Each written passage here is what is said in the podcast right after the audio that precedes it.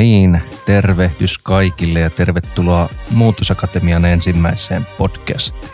Kyllä tämä on jännittävää, täytyy myöntää. Sain nimittäin eilen itseni kiinni jännittämästä.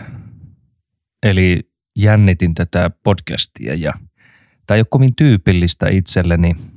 Ähm, kuitenkin työskennellyt pitkään esimiesasiantuntijatehtävissä ja aika paljon saanut esiintyä, mutta jotenkin tämä mikrofoni tässä, niin tämä oli semmoinen uusi asia. Ja, ja sitten mietin, että mikä tässä itse asiassa jännittää ja saalistin itseni siitä, että täällähän kytee taustalla pieni tunne epävarmuudesta. Ja tarkemmin ottaen mietin, että no mistä itse asiassa tässä nyt pitäisi olla epävarma. Ja kyllä se kyvykkyys oli, oli, oli se asia. Ja mietin, että okei, miehellä on innostusta ja kiinnostusta tehdä tällaisia podcasteja, mutta onko miehellä kyvykkyyttä? Muistan joskus kauan aikaa sitten eräskin konsultti sanoi mun mielestä hyvin järkevästi, eli älä koskaan Markus sotke kahta asiaa. Toinen on innostus ja toinen on kompetenssi. Ihminen voi olla äärettömän innostunut, mutta voi olla, että sillä ei ole kompetenssia. Hyvä. Toimikoon tämä nyt pienenä alkuorientaationa tälle podcast-sarjalle. Ja, ähm, alkuun voisin tosiaan ihan lyhyesti esittäytyä, eli Markus Ikonen äänessä. Tulen keskustelemaan ihan näin monologina nämä tulevat lähetykset ja tosiaan coachingin aihe, aiheen ympärillä tullaan pyörimään. Ähm, mistä tulen, niin no, tulen Ilomantsista Itä-Suomesta hyvin pieni pitäjä ja moni tuntee tämän Juise Leskisen lauluista. Ähm, kuitenkin tässä parikymmentä vuotta sitten muuttanut PK-seudulle ja nyt espoolainen perheellinen mies. Äh, eli, eli sieltä tulen. Ähm, mitä teen? Äh, no, finanssialalla pitkä pätkä, niin kuin kerrottu, erilaiset esimies-asiantuntijatehtävät. Taustalla on Business Coaching Instituutin ähm, koulutus ja sieltä olen valmistunut sertifikoiduksi business coachiksi.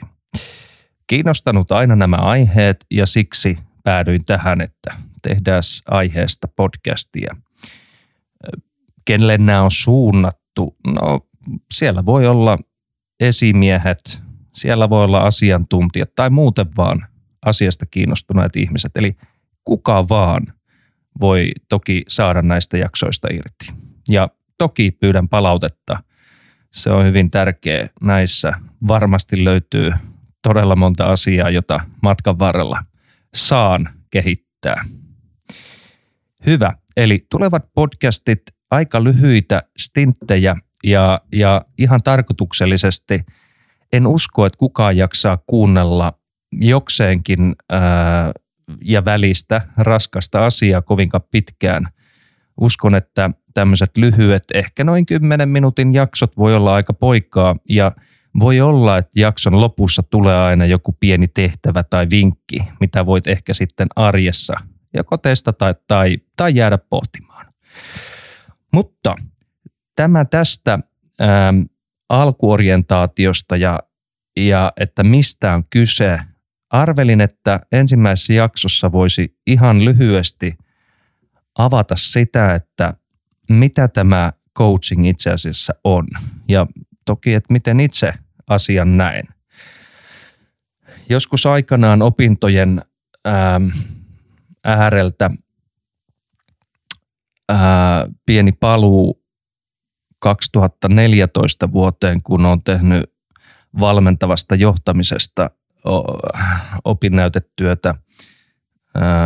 Siellä on käsitelty myös toki aihetta coaching ja voisin lähteä siitä liikkeelle, että mä luen ihan siis suoraan täältä, että miten silloin on nähty asia, koska tässä on mun mielestä ihan hyvä kuvaus siitä, että mistä asiassa on, on kyse, tai ainakin pyritty siihen, että tämä vähän selkeyttäisi. Jatkan sen sitten omalla ajattelulla. Mutta näin on kirjoitettu, eli coaching on yksi osa valmentavaa johtamista ja ehkä tarkemmin sanottuna se on menetelmä, jolla valmentavaa johtamista voidaan toteuttaa. Olen huomannut, että kirjallisuuslähteet kuvaavat sanan coaching merkitystä eri tavoille ja sana käsitteenä on aika epäselvä sen monimuotoisuuden vuoksi. Olen huomannut kirjallisuudessa puhuttavan coachingista muun muassa urheiluterminä ja valmentamisen synonyyminä. Vaununa, jolla voidaan liikuttaa ihmisiä paikasta toiseen sekä sarjana keskusteluja, joilla päästään lähemmäksi yksilön maksimaalista potentiaalia. Okei, eli siis vaununa, jolla voidaan liikuttaa ihmisiä paikasta toiseen – Joo. No, ei nyt heti tuu mieleen tällainen vertauskuva, mutta näin täällä on löydöksiä ollut aikanaan termin ää, synonyymistä. Kuten huomaamme, käsitteitä on monia ja ne eroavat toisistaan varsinkin eri aikakausina. Tämän vuoksi olen pyrkinyt selventämään käsitettä hieman ymmärrettävä, lähemmäksi nykytasolla. Eli sana coaching on käytetty aikojen saatossa rautateiden kuljetustoiminnan yhteydessä, kuten mainittu aikaisemminkin. Tarkemmin sana on tarkoittanut henkilön kuljettamista paikasta toiseen. Nykyisin coaching-sana esiintyy monissa eri yhteyksissä, kuten urheilussa, sports coaches, musiikissa, music coaches, ihmissuhteissa, relationship coaches – teet mitä tahansa, siellä on coach auttamassa sinua.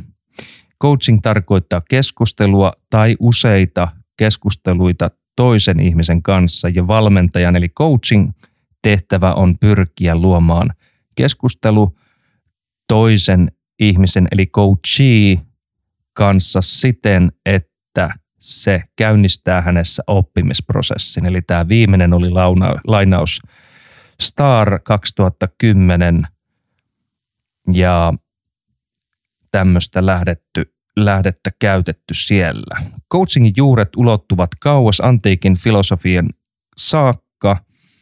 Tuolloin hyvien kysymysten esittämisen taito oli erityisessä arvossa. Varsinaisesti sana coaching on kuitenkin tullut johtamiskirjallisuuteen urheilumaailmasta 1950-luvulla. Coaching on kehittymisen, suorituksen, parantamisen, oppimisen ja tavoitteiden saavuttamiseen tähtäävä menetelmä. Ammattimainen coaching perustuu yhteistyösuhteeseen, jonka painopisteenä ja tarkoituksena on vapauttaa valmennettavan henkilön piilossa oleva potentiaali ja voimavarat. Coaching keskittyy aina tavalla tai toisella käytettävissä olevan potentiaalin hyödyntämiseen. Tämä on Ristikangas, että Ristikangas 2010 lainaus tämä viimeisin lause. Eli tämmöistä historiaa aiheeseen liittyen, vähän sitä termin määrittelyä ja sitten jos mietitään vielä näitä lähikäsitteiden eroavaisuuksia. Siellä pyörii mentorointia, siellä on konsultointia, työnohjausta, terapiaa ja fasilitointia, you name it. Niin ehkä tässä voisi vielä vähän erotella näitä, eli siis mitä eroa coachingissa ja näissä luetelluissa termeissä nyt sitten voi olla. Eli esimerkkinä mentorointi, jos mietitään sitä ammattispesifiä tietoa – niin coachingissa itse asiassa tämä ammattispesifi tieto ei siirry valmennettavalle. Mutta taas mentoroinnissa se siirtyy. Eli siellä se mentori nimenomaan siirtää sitä omaa informaatiota sille valmennettavalle. Käy järkeä. No, mitä sitten konsultoinnissa, coachingissa voisi olla eroa, niin tämä on ehkä yksi merkittävimmistä. Eli, eli konsultoinnissa ratkaisut on sillä konsultilla. Eli konsultti yleensä tietää ja neuvoo, mit, mitä pitäisi tehdä. Kun taas coachingissa itse asiassa ne ratkaisut ää, löytyy valmennettavalla.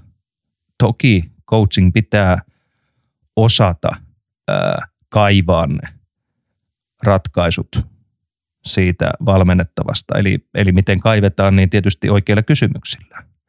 Mennään kysymyksiinkin joskus myöhemmin tulevissa jaksoissa.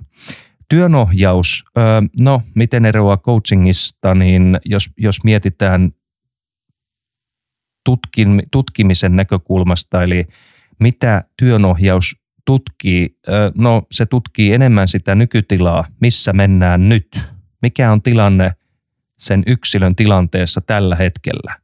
Kun taas coaching ei tutki nykytilannetta, vaan ää, futurissa sitä tavoitetilaa, minne ollaan menossa, miten, miten sinne päästäisiin.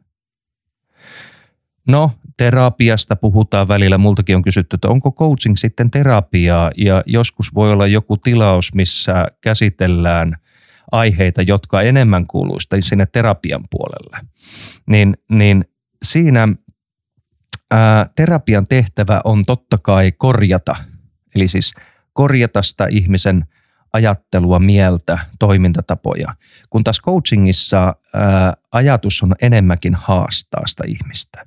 Ja monesti terapian tarpeessa olevat yksilöt eivät ole siinä hetkessä edes valmiita tämmöiseen coachingiin, koska ne voimavarat voi olla sen verran ehtyneitä siinä vaiheessa, että he ei ole valmis itse asiassa sille, että heitä lähdettäisiin haastamaan jossain asiassa, vaan se pitää olla enemmänkin sitä korjaavaa keskustelua.